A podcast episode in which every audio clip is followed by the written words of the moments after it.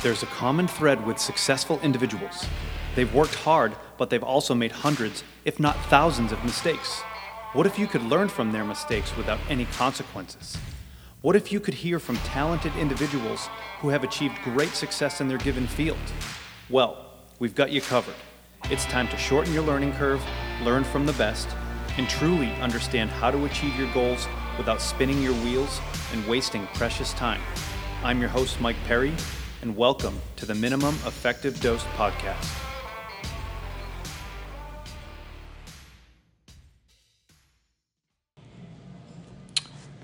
Welcome back to the Minimum Effective Dose podcast. Today I'm here with Chris Tierney. Now, Chris Tierney was a professional soccer player for the New England Revolution. He played 11 seasons with the Revolution. He had 273 career appearances for the Revolution, and he was also a 2015 MLS All Star. Now, Chris grew up playing club soccer for the Boston Bolts, which is uh, a pretty well known club team based out of Massachusetts. He played high school soccer at Nobles and Greenough, and then he went on to play collegiate soccer at the University of Virginia.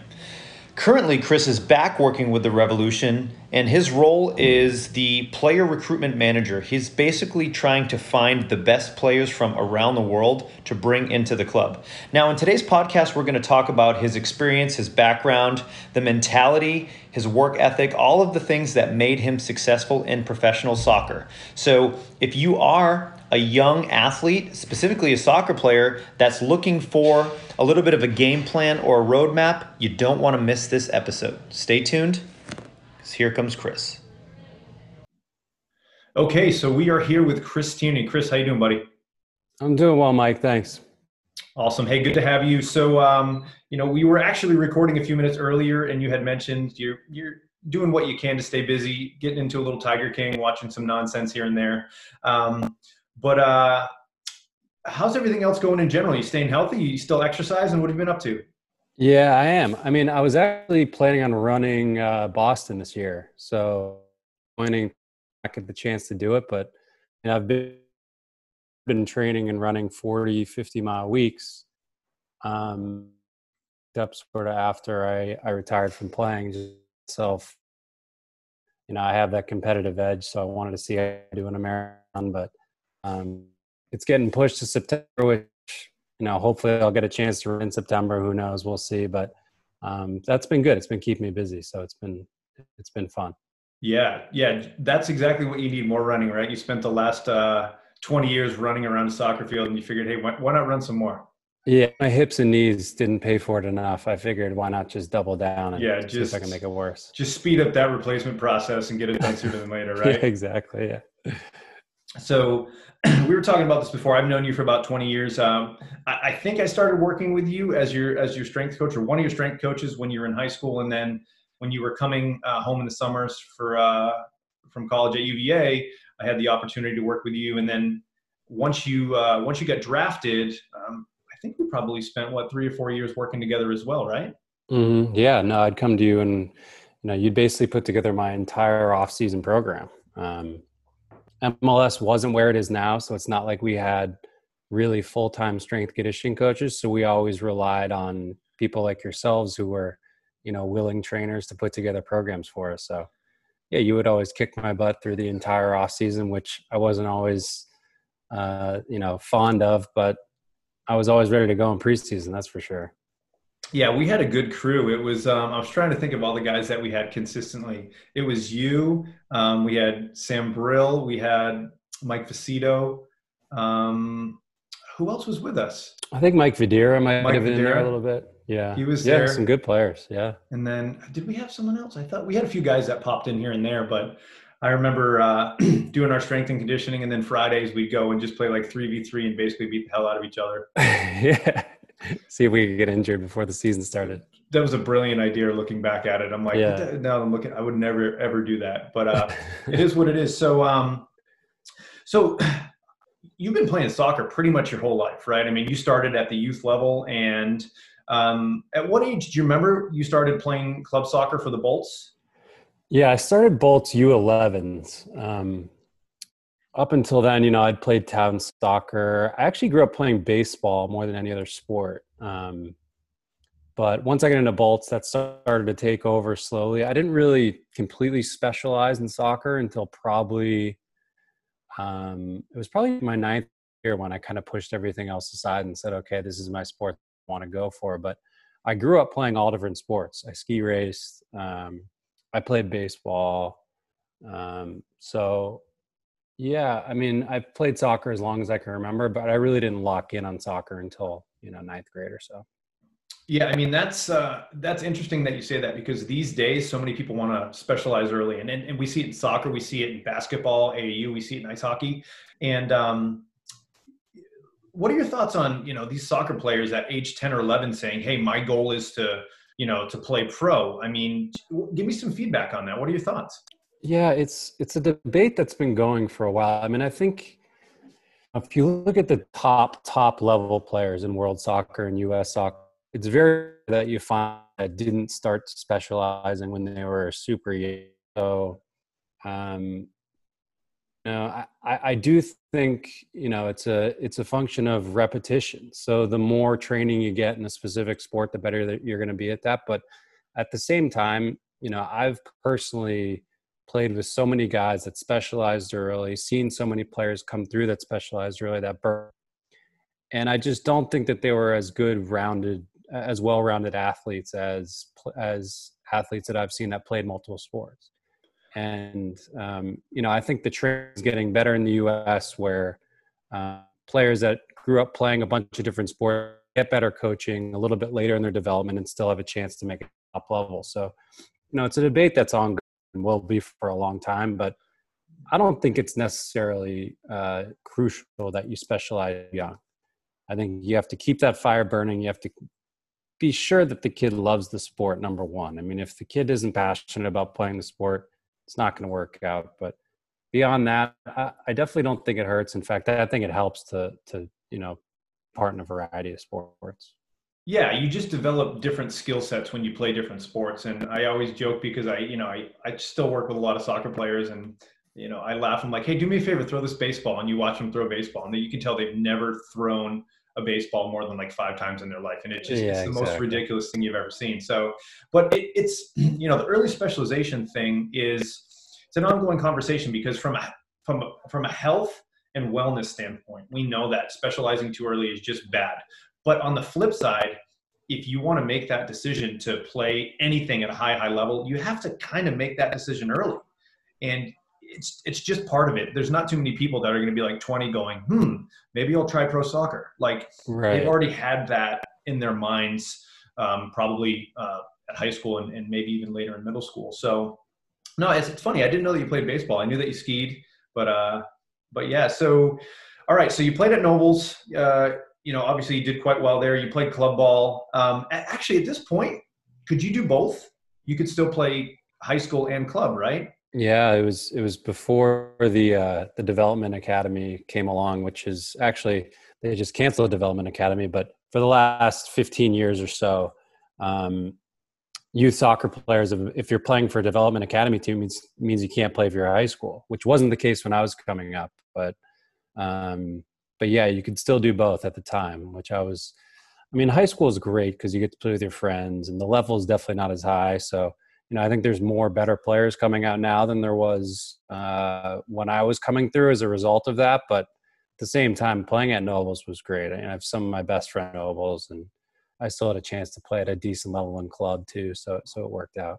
Well, yeah, you had the best of both worlds, and and you know, nothing's better than the memories you're making with your your buddies. You know, just you know, just after school and doing those things. It's a lot of fun, and that's it's funny. Every fall, I kind of get this feeling like, oh man, the fall, like this is this is a good time of year. This is time to play soccer. And it's uh, the best. It really is. And uh, and you know, speaking of of the Bolts, you had some studs on your teams back in the day, didn't you? Yeah. So like name name name some of the guys that people would recognize if they've been following um, the MLS. Yeah. So I mean, just on my team alone, in my own age group, was well, we had Charlie Davies up top, who you know went on to play at BC, uh, had a long career in Europe, uh, before he had a big injury in a car accident, unfortunately. But recovered from that, came back, and actually ended up playing with him in New England for a while. Um, we had Sam Brill, who played at college and played for the Revolution as well. We had Mike Videira, who had a long at Duke, and then uh, played in the MLS. Uh, we had Ryan Maduro, who played at Providence, played in the MLS. So from our team, I think there were four guys that went on to play in the MLS, which is, I mean, almost unheard of. Um, and Mike Fucito as well as another one who played at Harvard University and then uh, played for many teams in the MLS. So we had we had quite a squad. Yeah, no, Mike was. Uh, I didn't know that Mike played bolts with you. I knew that um, he was. He actually played at Brooks, right? Wasn't he a Brooks guy? Yeah, Charlie Davies and Mike Fucito played at Brooks, and Mike Videira and myself at uh, at Noble. So we had a pretty good rivalry there. Yeah, I'm sure you guys had lots of fun trying to beat the hell out of one another. Yeah, exactly. Um, at least you guys aren't competitive, so that's good.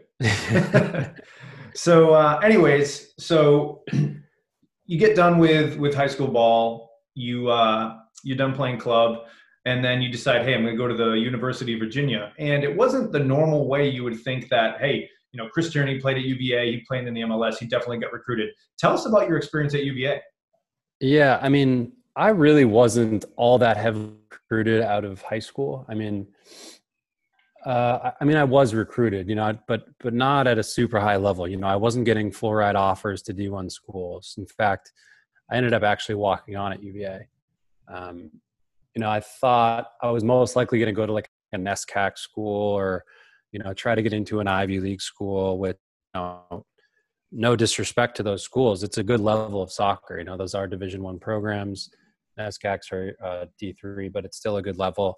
Um, but you know, I wanted to challenge myself highest possible level I could get into, which at the time was UVA and they said, uh, "Listen, you you know you've done okay, and so we'd love to have you on the team if you're willing to come and try out for us." And um, and I said, "Absolutely. You know, I, you can't say no to an opportunity like that, a program like UVA." So, um, you know, I, I worked with with you and other coaches to get myself as fit as I possibly could, and I made sure I made a good impression right yeah, that's awesome. Um, so going in, like you knew that, hey, I'm a walk on. Like, what was your mindset? Like, were you in there going, listen, I can I can play with these guys. I'm gonna go and I'm gonna show them, you know, that I belong. Is like talk about the mentality going in as a guy as a walk on because it's very different than a guy that was a number one recruit with a full ride. So what was your mindset going in? Yeah, my my mindset was that, you know, I have to do something to make sure that I set myself apart from the other players I'm coming in with, who were all, like you said, m- more highly recruited, more highly touted players than I was. So the first thing I did was I knew going in we were going to have this testing. You know, it's like pretty much standard at every D1 program, every college soccer program. And that's always the marker of any player when they come in, in my opinion, is how serious is this guy? How de- dedicated is this guy? So I made it a mission that I'm going to prove that I'm the most fit. It's the only thing I could control going in. You know, I didn't have a huge resume going in, so I went in there and uh, made sure I crushed the fitness tests, and that's that's what I did. And you know, I think that set me apart early on. The coaches saying, "Wow, this kid, you know, he's he's here to to play. You know, it's all business, and he works hard. And there's always a spot in for for a guy who's willing to to you know, himself into the ground." Yeah, and and speaking of conditioning, you know, I I've shoot I designed a lot of those workouts that you did. I've I've done a lot of those workouts you did. Um, I've taken a lot of that information and even applied it to some of the guys that I work with now. And um, you know, conditioning is one of those things. It's to really push yourself physically, but also mentally through those those points of the workout. There's, they they just suck. It's um, it's it's vomit inducing. Your legs feel like crap. Your body wants to shut down. I mean people don't realize that like the human body can take a pretty good beating and, and still come out on the other end. But um, there's this mentality when it comes to conditioning that like i see people talking about overtraining and i'm like don't give me that. Like i mm. have rarely seen people overtrain and i've i've trained some pretty fit guys and i just think that it's an excuse for a lot of people to not work hard. Oh i got a recovery uh, you know, I'm, I'm I got to do this tomorrow, so I can't train hard today. It's just like, dude, we weren't using sleep trackers. We weren't looking at our phone every morning going, should I train or not train? It was like, it was not even an option to not go out and train. You just did. Yeah.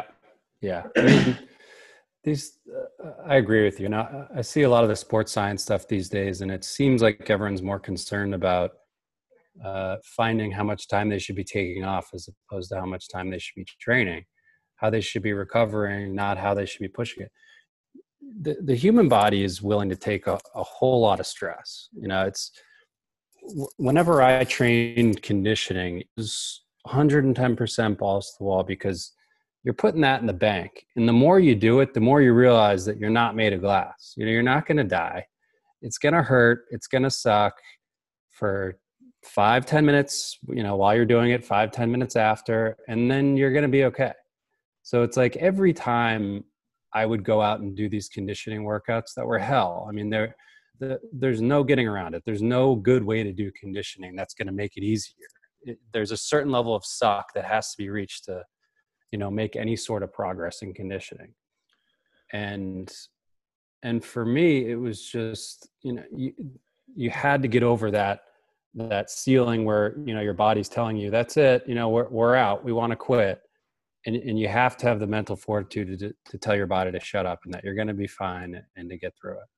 Yeah especially too i mean there's uh, there's just certain levels of technique in the game and then there's certain levels of conditioning right? And um, depending on what position you play or, or your style of play you can use that conditioning to your benefit and you can you can run people in the, into the ground and you playing on the left flank and playing on the you know left back position i mean you're up and down that sideline uh, every single you know it seems like you're just basically running suicides right? Um, yeah. but for that position like you can't you can't be i mean it's great to have technique don't get me wrong but you can't just be all technique and no and no gas tank. It just will not work.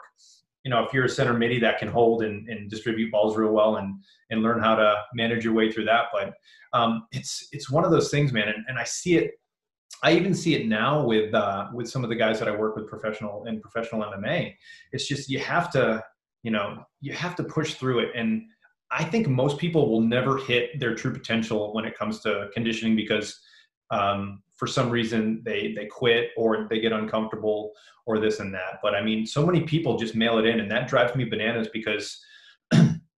again, like you said, the human body will take an absolute beating, mm. and you can come out on the other side. It's just going to suck for a little bit and, it, and your body adapts. I mean, for the first, I mean, every time I come to you in the off season, we started training. I would say, "There's no way I'm going to be able to train like this for the whole off season." Because after the first two days, it's like you can barely walk to your car after the session. You wake up the next morning, and you're like, "There's no way."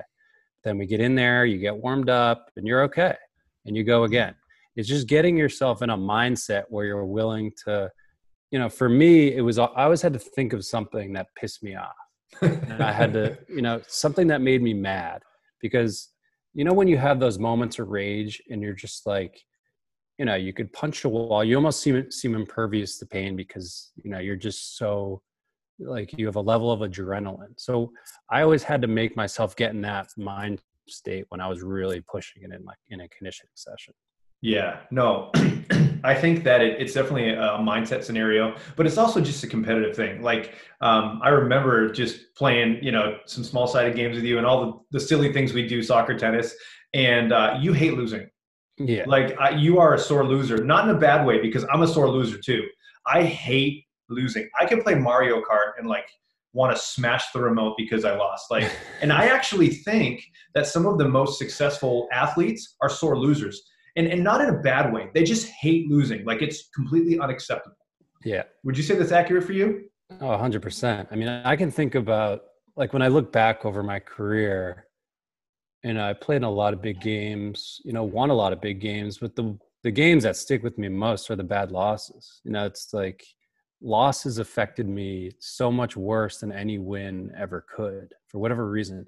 And I think that's what gave me motivation to continue and keep going and play as many games as I did and play for as long as I did because I always felt like I had to put a loss right, put a bad performance right. You know, there are always things that I felt I could improve better at. And, you know, it's that mentality of never being satisfied with, you know, winning one game or a good season or, you know, a good play or whatever it is.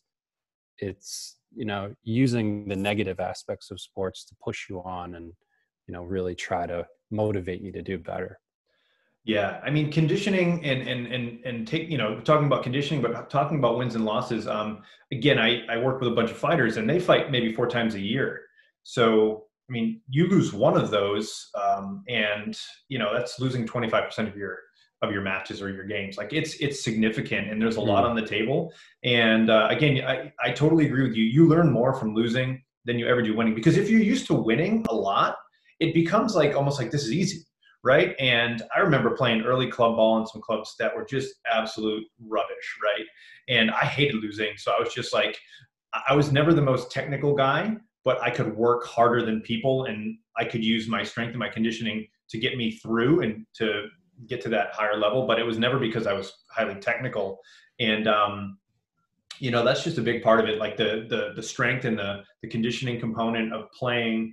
Um, you can always work harder. Like soccer is a sport where you can literally just work harder and get things done. I'm not saying working harder is the only answer because obviously you have to make decisions and you have to be smart with it but you know sometimes you just got to go put someone someone on their ass and and just get up and do it again. Yeah um, no that's the baseline at every level and you know like i thought that that would change kind of when i got to the higher levels like you know when i played club soccer and even college soccer there were always you know what we call goons in soccer you know players who aren't as skilled but are just nightmares to play against.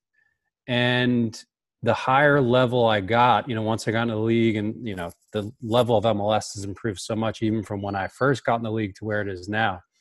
In the last few years of my career when you know the level was really really high the, there's always players in the other team that are less skilled. You know, the, the levels still exist in terms of there's guys on the team who you know are less skilled, but those guys are in the team for a reason, and they're in the team because they're you know these players who are just an absolute nightmare to play against. And there's something to that. I mean, that seems like the conditioning, the competitive side of the game is something that it, you can control 100% of that you know you can be difficult to play against or you can be easy to play against. You can be fit or you can not be fit. Develop skills. These are things that you can you, can work on yourself. These aren't god-given talents. These are things that that are up to those players to adapt and and take on on their own. Yeah and, and it's it's funny you say that because um, i looked at my you know i take a look at my soccer career and even the sports that i'm in now with jiu-jitsu i'm i've never been the most talented guy. And I, I never will be. But if I'm going to compete against you, I'm going to do everything in my power to be as obnoxious and to be as persistent and just be a giant pain in the ass. Yeah. And, and honestly, that's and and that's that's what kept me going. It wasn't because I had the best touch or the best feet. And anything I do, it wasn't because I was skilled. It's just like I'm just going to work harder than you, and I'm going to be so obnoxious that you're not going to want to play against me. You're going to quit. Yeah, there's a lot to that, and, and like I said, I thought that would disappear at the higher levels, and it it doesn't. I mean, the it changes in terms of you have to have a base level of talent that's pretty high to play at the highest level, but you know that being hard to play against thing, being competitive thing, it never goes away. Yeah, let me ask you this: um, if you were to uh, talk to a group of high school athletes that are just getting ready to go into college right now, and you were to to give them a little talk about the importance of you know strength and conditioning what would you tell them? Like what feedback would you give them? I mean i would basically say you know what it was for me which is a way to distinguish yourself from other players. You know there's i mean if you're going if you're a high school player or you're going to be a college athlete you know you're there for a reason. You're at you're, you're within a certain range of skill level that you know has allowed you to play at that level and so the question is, what are the small variables you can change to push yourself up towards the you know the upper the upper range of that level? And and for me, it's always things that you can control. It's being the most fit. It's being uh, it's showing up on time. It's being a good teammate. Um, you know, it's it's all these things that you can control. It's in your hands. These aren't things that you're born with or not. These are things that you can control and you can work on as an individual when when other people aren't looking. Absolutely. Let me ask you this. Do you feel like and correct me if i'm wrong i feel like the, the technique of players in the us is definitely getting better. Um, i just don't know because again i'm not really working with a ton of high level athletes right now with soccer at least. I feel like the technical level of, of players these days is ridiculous. You see these young kids and they can do incredible things but i it seems to me, and again, correct me if I'm wrong, that the, the physicality, the style of just wanting to be the fastest, wanting to be the fittest, and wanting to be the strongest has almost taken a back seat. Would you say that's accurate? I think so. Yeah. I mean, these things tend to go in in ebbs and flows, right? So you you know, you used to look at American players have a reputation across the world from World Cup teams in the 90s and early 2000s. The defining characteristics of American players were those things that you're talking about. So it's fitness, competitiveness, uh, toughness, um, direct play. You know, U.S. teams that you'd go watch, you know, old Bruce Arena teams in the U.S.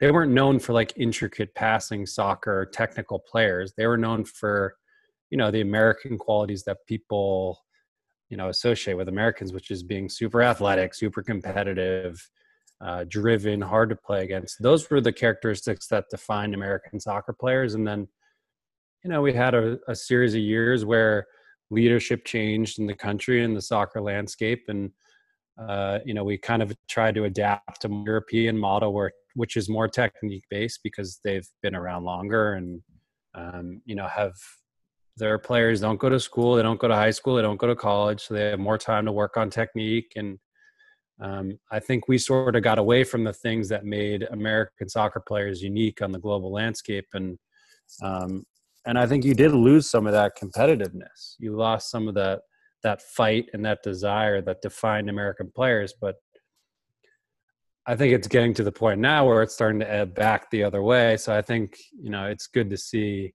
uh, you know myself working with youth players a lot and you know still being involved in the game. I think you can see things starting to switch back where uh, you know players are. I think for a while we were a little bit too concerned about the technical side, and now we're getting back realizing that those things that made us good before are things that we shouldn't lose as as an identity of an American player. Yeah, I mean, I think that you're going to have your gifted athletes and you're going to have these young kids that just have incredible ball skills, but at a certain level everybody's going to be strong, everybody's going to be fast. So you can't bank on one trait, right? Um, and, and same goes for the really athletic guy that's a weight room hero, right? That can you know run fast that can condition that can lift a ton of weights like maybe that guy just needs to work on his touch and i think if you're going to be successful in any sport you have to be able to step back and truly understand and be aware of what you need to work on and mm. what your mm. strengths and your weaknesses are i think a lot of people are afraid to admit what they suck at and um, like if you're a highly technical athlete i don't care what sport it is but you don't have a gas tank or you're as weak as a kitten you're not going to go as far as you can so yeah i think having self-awareness but also having coaches or people around you that are they're not going to they're not going to bullshit you. They're going to be like, listen, like, you know, this is what you need to work on. And I feel like I look at it as filling buckets. You just need to make sure that you're filling each bucket or you even understand what bucket needs to be filled. And that's just a big part of, you know, uh, self-awareness and analyzing things is you need, you need a little bit of everything. And, um, you know, especially with the guys that I'm working with now in, in mixed martial arts, it's like, it's so competitive because you know, here you have these guys, you've got to be good at striking, you've got to be good at wrestling, you've got to be good at jujitsu, mm. but you have to have a gas tank because if you don't, that guy's, he's literally trying to knock you out, break your arm, break your leg. And it's just like, if you leave, if you leave those, those traits alone by themselves and you don't develop them, you're going to be screwed. So it's, um, it's just so interesting because literally every sport is, is evolving in the same way, but there's always going to be this, this checks and balances of what you need to focus on. Yeah. Um, and it's like in combat sports, the stakes are so high. I mean, you really can't afford to. I mean, in soccer, it's like we always talk about it. Players always train to their strengths, right? So it's like I, things that I did well when I was a player where I was left footed. I could strike a ball really well. I could cross a ball really well, pass and take free kicks. And you'd find yourself just working on your strengths. You know, that's when you go train, you want to have a good session and feel good about yourself. So I'd take, you know, 30 left footed free kicks and continue to bang them in. But it wasn't helping me improve and well and make my game more well rounded. So it wasn't until I got a higher level of coaching where I realized that training should be focused on, like you said, putting water into all those buckets to make yourself a more rounded athlete. But I think so often you see people just training to their strengths, and that's a real problem, especially if you're if you're in a combat sport, as I, can imagine. Yeah. Was there any specific coach or any specific scenarios that made you aware of like, wow, I need to work on this or I need to do this? Do you have anything that that sticks out in your mind that you're like, oh man, like that was a conversation that I needed, but I didn't really want to hear initially? Yeah, I mean, I think there was there was a time uh, before I left for college where our Bolts team, which you know had a bunch of those top level players that I mentioned before, we were at a tournament in in uh, at the Disney Showcase in Florida, and we are feeling good about ourselves. We had won a game, and um, you know we were kind of screwing around towards the end of the game, and our coach, who went on to be a, coach in MLS for many years, my coach for a while, Paul Mariner, um, he sat us down and he said, you know, if you guys want to be average uh, college players, or you know, you think you're big time because you're in here doing well at a Disney show tournament when you're 18, like you guys have another thing coming. And didn't say anything, you know, crazy, but it was just a good check-in point where, you know, you need perspective. You know, there, there's times in a sporting career, especially when you're young, think, you know, winning this certain tournament is going to, you know, be the end all be all or is going to set you on a certain path. And it's just not the case. So, you know, he was saying basically, if, if you want to take this game seriously, you can't come to these tournaments and think you're too good for everyone and not do your best, basically, is what he said and it was kind of like oh okay. So eh, you know from that point on i was saying you just don't know how many op- more opportunities you're going to have as you get to a higher level. You know these uh, high level college programs get into the pros every game could be your last. That's the that's the the truth of it because winning starts to become crucial for the people who are you know in it for a business or they it's their job. You know things start to change as you higher levels and uh, you come to realize that there's just not a lot of time to mess around as you get older. Yeah, I mean, so how many how many years did you play as a pro? Eleven. Eleven. Now, do you feel like that went by fast or slow?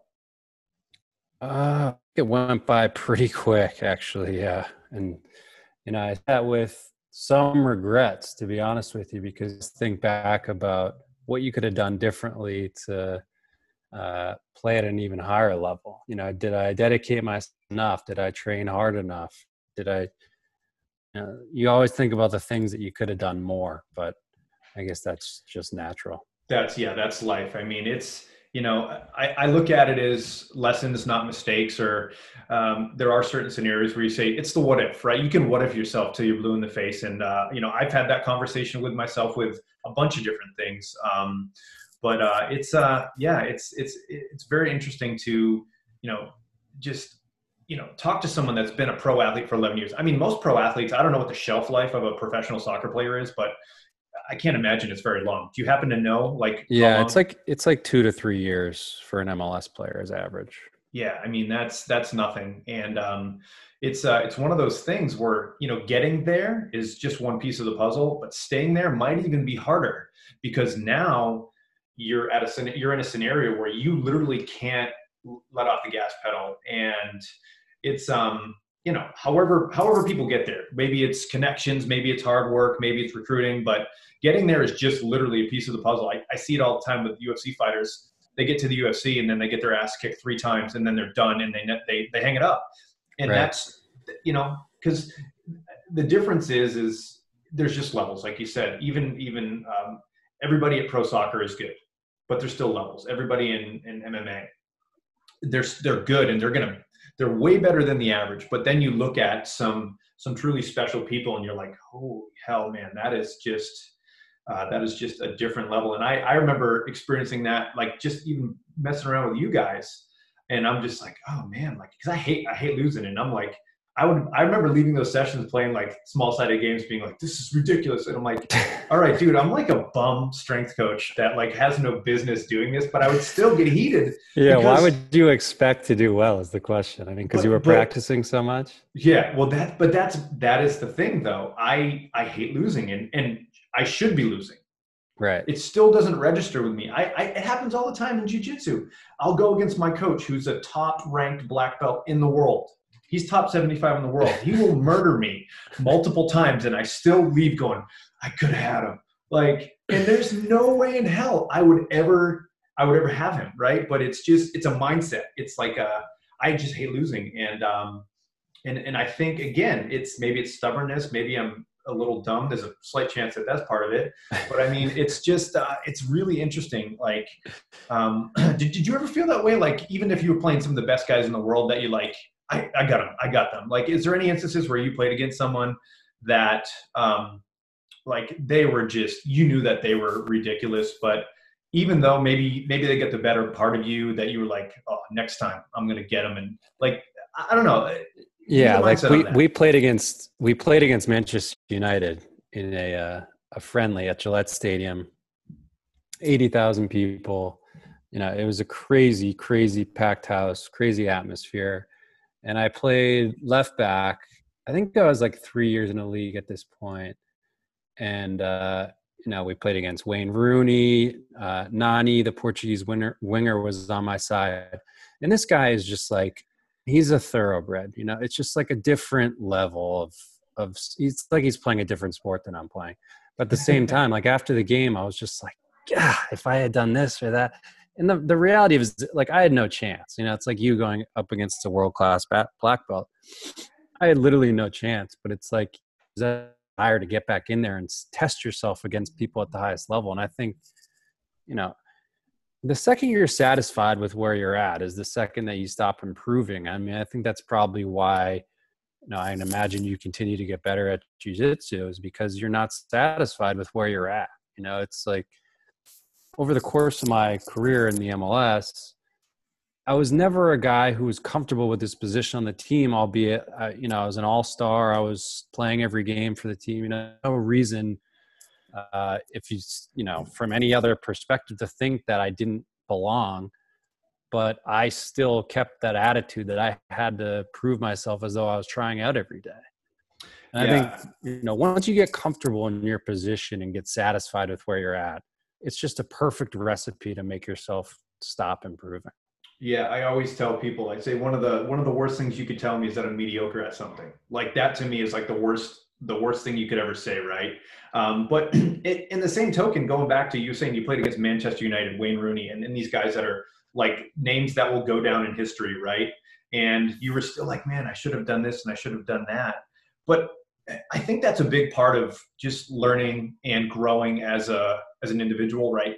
Going in there, knowing that you're you're it's not going to go your way, you're going to lose, um, but still going back and saying i'm still going to do everything i can to get better um, and it's it sucks because as a competitive individual you know this like it's humbling like no one wants to lose and no one wants to be humiliated and no one wants to get their ass kicked but again if if you all you do is win you're not going to rise up and you're not going to get to that next level. So it's yeah. Every athlete needs those reality check moments to realize that there's other people out there doing what you're doing and more and you can always do more. I mean there's like i said there's there's levels to this thing. The, like, when you go play against these manchester united players you realize that they've done everything that you've done over the course of your career times 10 and there's a reason you know it's not by chance that they're there. They're there because they have dedicated themselves in a way that is almost impossible to imagine but it helps you realize that oh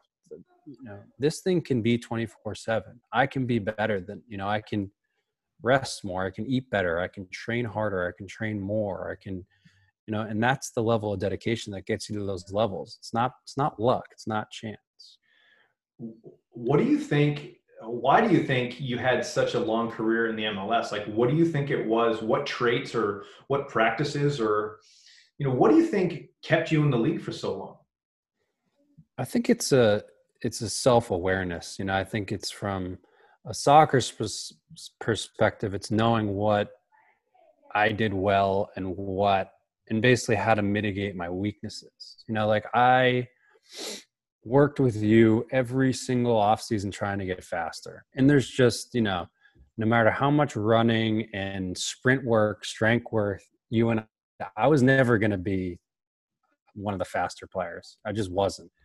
So it's recognizing that and adapting my game, you know, giving a little bit of extra cushion to players that I knew could push it by me and run past me every time. It's playing the angles. It's, you know, working on the things I can do to mitigate my weaknesses.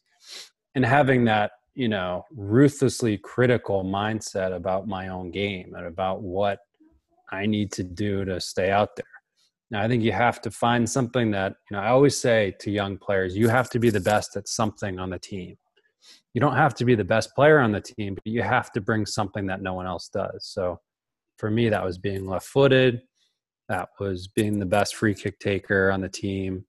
And, you know, that was coming into every preseason. I wouldn't accept anything but being the most fit player in the team. So those were the things for me that were right away. Um, you know, I could always be sure that I had a spot in the team if I was doing those things. Yeah, controlling what you can. I mean, there's only so many things you can control, and that that is a big part of it because, like you said, you knew you obviously had a great left foot, and from a conditioning standpoint, it, you just worked you just worked harder than everybody else. But I mean, it's interesting because you you even said you like you know you knew that you weren't ever going to be the fastest guy, but that that takes me into the whole sort of genetics versus hard work thing. I, I have seen some ridiculous athletes in my lifetime. And, and they would do things that you just shake your head and you go, I, I can't believe that they just pulled that off. And it seemed effortless. Um, but the, the, the only problem that I see with a lot of truly gifted athletes is they rely on their gifts. And that is one of the biggest mistakes I ever see because, yeah, you may not be the fastest guy out there, but if you're you have a way bigger gas tank and you don't quit, in the in the 80th minute of the game, top, no one's at their top speed anymore, right? But if right. you can maintain that same 85% of your max effort for the duration, that is where you know your your strength endurance comes in and your anaerobic conditioning and we could have a big talk about that but those are the things that people don't understand like um, skill set technique all of that stuff is great but if you don't condition your body later in the game those attributes are not gonna they're not gonna move the needle as much because let's be honest when people are tired and their technique goes down the drain they become mm-hmm. a different athlete in every single sport yeah there were so many times where i had matchups and i liken it to like you know talking about combat sports you see all the time you know fights where it starts out and a guy is getting completely dominated, but you know that he has a game plan where if he rides out the initial, you know, firestorm, then you know eventually his conditioning will take over, and that translates to soccer too. You know, there were plenty of times I was out outmatched for pace, and I knew that, especially on the we'd play on the road, and I'd play against some winger who was and had great feet and would take me on one on one, and you know, I always knew that this guy was gonna basically burn himself out in the first half of the game or you know the parts where he was feeling good. But i knew that if i just hung in there weathered the storm that he would lose his gas tank and i would be able to start creeping into the game you know as long as i kept you know zero or even if we one goal going to be in the game and that's you know you stay in the fight and conditioning when people start getting tired making weird decisions that's when goals are scored. That's when mistakes happen. So if I can be at my best at those points in the game, if I had that tank where I knew it was a crucial crunch part of the game and I still had a gas tank, that was always a huge advantage for me. Could you, uh, did, were there ever instances where maybe you were playing against maybe a more technical player, but you could start to see that they were starting to get tired and that actually gave you more energy and more drive to say, you know what, now's my time. Now's my time to just go murder this guy. Oh, always. I mean, you you'd always look for those indications when it's like, okay, you know, he's hands on knees in the 70th minute when he's, you know, been going, going, going, and you know, I'm, you know, and you can just tell with body language all the time. You know, I'm standing up straight and he's bent over on his knees when the ball's out for a throw, and you're like, I got this guy. You know, it yeah. happened all the time. That's it's so common. Yeah, it's um, it's something too. And, and going back to combat sports, um, again, I've worked with so many fighters, and it, it made me think of uh, one of my guys that's going to be fighting on May 9th, uh, Calvin Kattar, which I, I, haven't had the opportunity recently to work with Calvin because of this whole coronavirus, but he was fighting this guy, Chris Fishgold, and Chris Fishgold is an aggressive, really, really just high energy guy. And this guy came out for the first two minutes and was just just throwing bombs and trying to overwhelm Calvin. And we're just sitting there going, I remember talking to the coaches saying, we're going to weather the storm. And then once he starts to get tired, that's when Calvin's going to do his thing. And it, sure enough, you know, the guy got tired. Calvin just Calvin's, you know, one two and hit him in the back of the head, knocked him out, and it was just like yeah. perfect example of someone that came out of the gate they tried to overwhelm someone but someone else knew that that was going to be their game plan so you have to you have to condition in a way but you also have to know how to conserve your energy and know how to use those bursts but also know when to not use those bursts and and use more tension or more effort and less effort and um, the fitter you are the more you can accomplish with less effort if that makes yeah. sense mm-hmm. um, so yeah that's uh it's just crazy man it's um the whole idea of of conditioning and, and mindset it's just a tool that you can you know that anybody can do. Like literally yeah. yes there's genetics. There's going to be that guy that can just go out and run 10 miles because he can. Like it is what it is right? Um, yeah. but and and the more you and the deeper you go into the depths the more comfortable you get with it. You know if you've been there before it makes it so much easier. You know there's times in games it's like you know you think you're at your max but having trained the way i trained i know that i have another 10% to go. And that's a big moment especially yeah absolutely. Um, you know let me ask you this looking back at your career in the mls what if you could have give me three things that if you could have maybe done differently or maybe changed that um, looking back like what, what are three things that you're like man i wish i did this i wish i did this or and i wish i did this and not that you made mistakes but you know what were some lessons that you learned?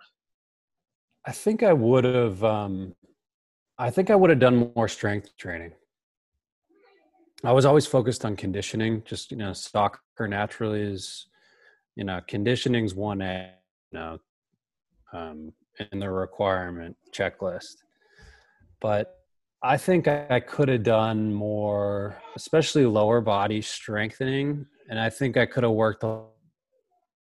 I'm just so tight. I've always been hard at it. You know, as a constant uh, battle for me to, you know, get hip mobility that I needed and ankle mobility. And these weren't things that I really knew enough about at the time, to be honest. You know, it's stuff that as I got older into my career and trying to figure out ways I could play longer, um, I started to focus on those things more. But by then it was too late. You know, I wish I had really away at my mobility much earlier. Uh, to be fair to you, you all tried to make me do, but I, yeah. I was not too uh, too excited to do it. But yeah, you know, it's but- the stuff that it, it's this you know i would always work to to failure basically conditioning stuff but i didn't have that level of discipline with ability which i wish i had yeah i mean it is what it is uh, you know i think most soccer players aren't like i can't wait to lift like they're that's just not what they're like yeah. wired to do um but yeah that's interesting that you said that because i mean i remember you having some you know a couple things that you were trying to work on and, and uh, but yeah, it's, it's interesting to see going back that you would have spent a little bit more time on uh, on strength training and, and mobility in general. All right, so we get that one. What else? Um, and if it's only one thing, that's cool. Yeah, that that's really the big one. I would say. I, honestly, I think in terms of regrets, I don't really have too many. And I really emptied the tank, so to speak. You know, I I, I honestly wasn't at the level of all these some of these other players that I've played with. I'm like, geez, I I can't believe I'm still doing this at this level. But um, so I, I think I really kind of maximize potential, being completely honest. So yeah, I think strength and are really the two things that I'd I'd wished I'd worked on more. Yeah, it's it's interesting that you say that because I, you know, I have the opportunity to work with a bunch of people and I get to teach and lecture and we have this thing that we call the optimal performance pyramid and at the bottom of pyra- the bottom of the pyramid is just being healthy right? Just mm. being injury free and and um, just being a healthy individual. And then at, you know above that is is what we call movement quality which is mobility and stability and everything that that happens there. And then on top of that we have our strength and conditioning. And then the last thing is uh, is technique and, and practicing your sport. And I think that people often they skip steps, right? They maybe they aren't taking care of themselves, they're not sleeping, or they're eating like crap. That's the healthy component. Like, listen, if you're not getting your seven to nine hours of sleep a night, like I don't care what you say, um, you can take all the supplements in the world, but if you're not sleeping, mm. it's it's absolutely useless. And and same thing, like you got to move well, you have to be resilient, and then you can build everything on top. And um, a lot of people again, it's it's an awareness thing. Like like you're saying, you're like, I wish I spent more time on mobility and strength. Those are those are from a performance standpoint, they're absolutely important. But you also played to your strength, which was your conditioning. So you have to you have to do both. But your off season, if I remember, it wasn't that long, was it? It only like I feel like no, it was, only like eight to ten weeks or something. Yeah, it was actually like six weeks. It was like nothing, years, depending on how deep our run was into the playoffs. But yeah, it was it was a limited amount of time. But I think you know now and and i always trained really hard you know you and i trained hard we trained really hard but i always i think back now and thinking that i could have done more i could have done another session in the afternoon that wasn't necessarily as intense but you know i think i could have dedicated a separate period of time just to mobility just to flexibility you know that i don't think would have been detrimental to my gas tank or wouldn't have you know not allowed me to train the next day i still would have been fine but um I just don't think I realized at the time how important it was, especially, you know, as you get older, th- things don't get loose. As I'm sure you, you, you know, you, you, you tend to get wound tighter and tighter the older you get. And so, you know, I wish, I really wish I had had that base earlier on and developed that habit earlier on because it's hard to, it's hard to add new habits the later you get in your career. You know, it's tough to come around season 11 and say all of a sudden, okay, now I'm going to dedicate X amount of time to doing mobility stuff. I mean, it just, it's it becomes more and more difficult. I wish I had made that a habit earlier on. Yeah. Well, I think also too, if you look at the amount of time you had to prepare for your next season, like we were training, I think we trained three to four days a week when I was working with you. And I mean, those were hour and a half, two hour sessions um, with, you know, prep and with strength work, power development, conditioning. So it's almost in a way like you, you had to cram a little bit. I, I liken it to my guys that are, you know, they, they signed their first UFC contract and they got six weeks. And it's like, whoa, we've got six weeks and we need to do everything we can to get your performance to the highest level. And oftentimes, if you're chasing performance, you you're also leaving other things out.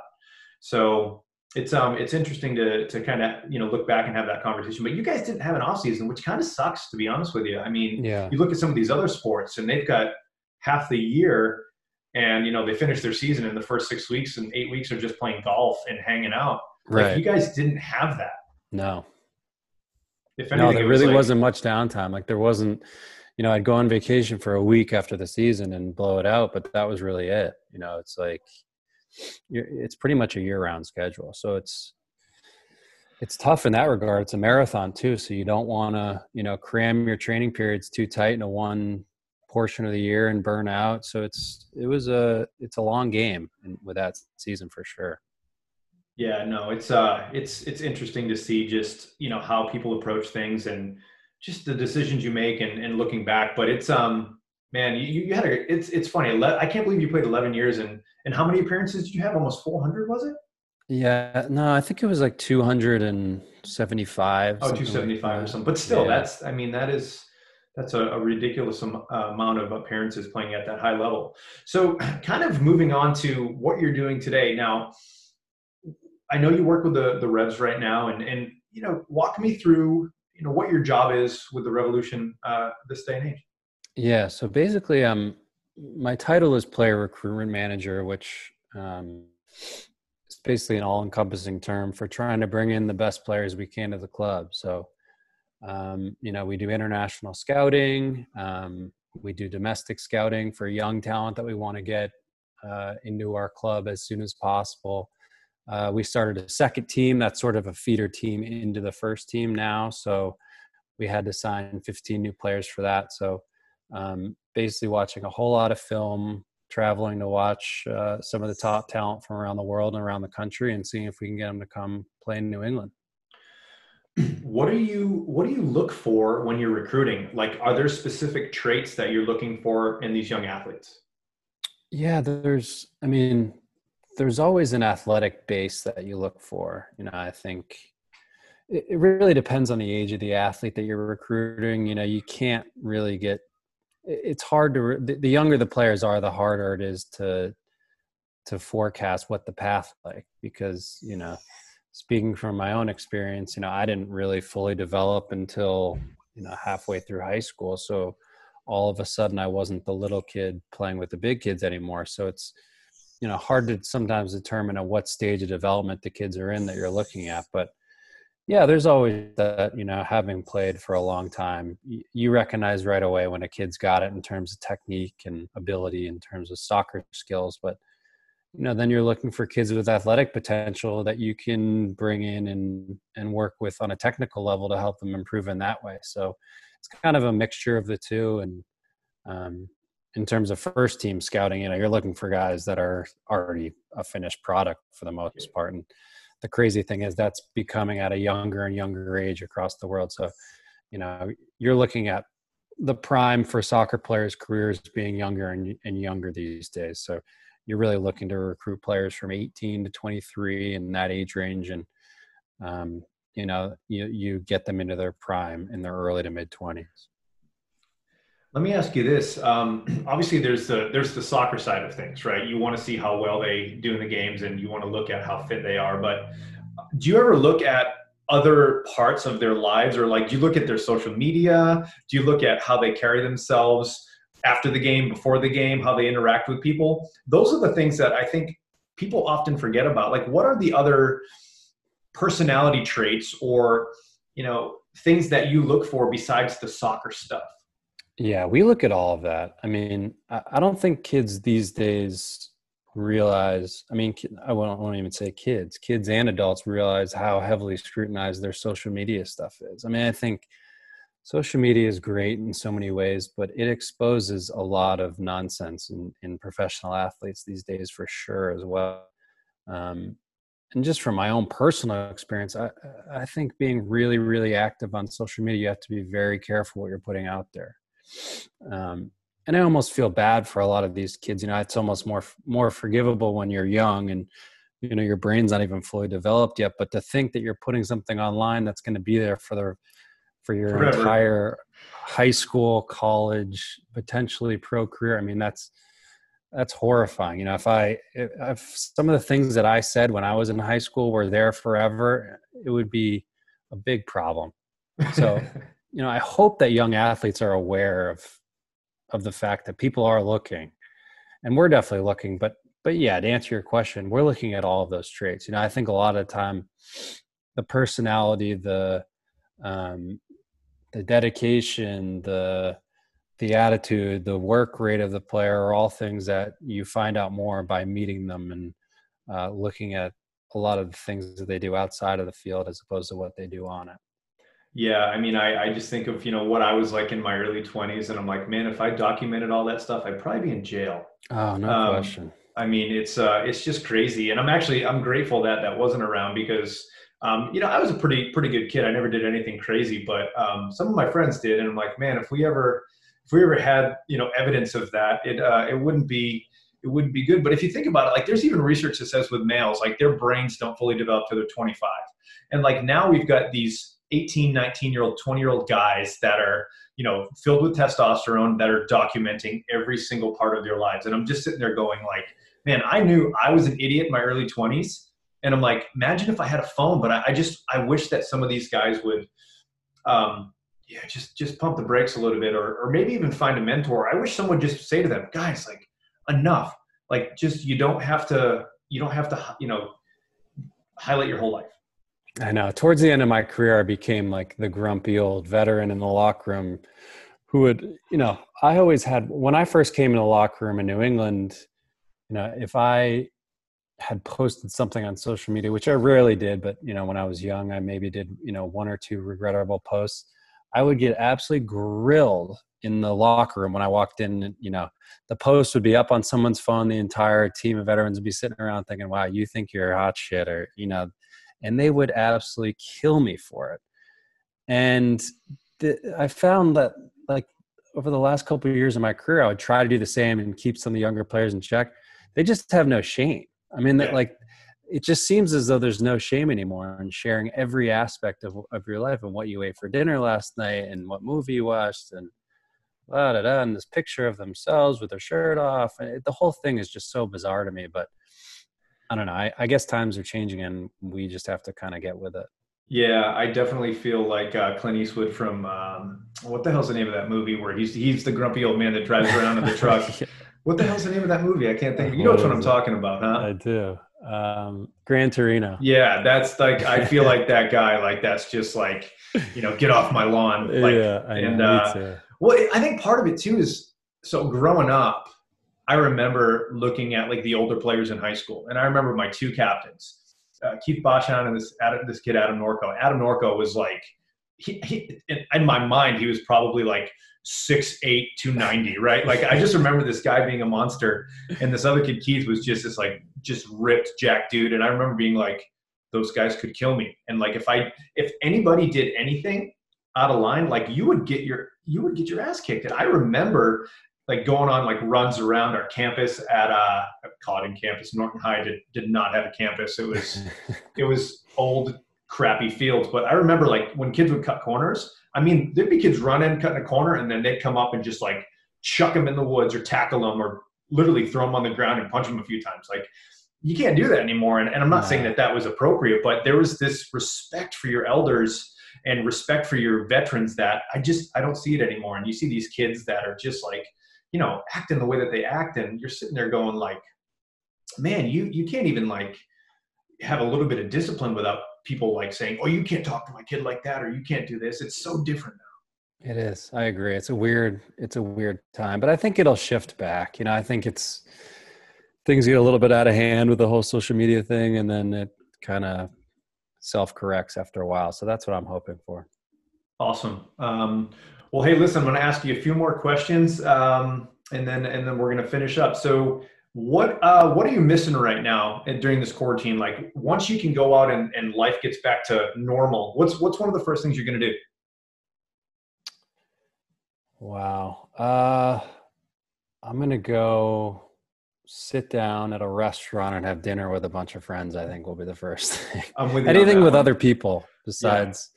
I mean, as much as I love my beautiful wife, I've you know, we've had a lot of uh, a lot, of quality, quality time. time a lot. Same thing with my wife and I. I was at the gym for eight, nine hours yesterday, and I'm like, I love you, but I got to go. And she was there all morning. Um, yeah, so definitely with friends. Um, what about foods? What are you, what are you missing? Any restaurants? Any places locally that you're like, hey man, when I get the chance, I'm gonna go crush this.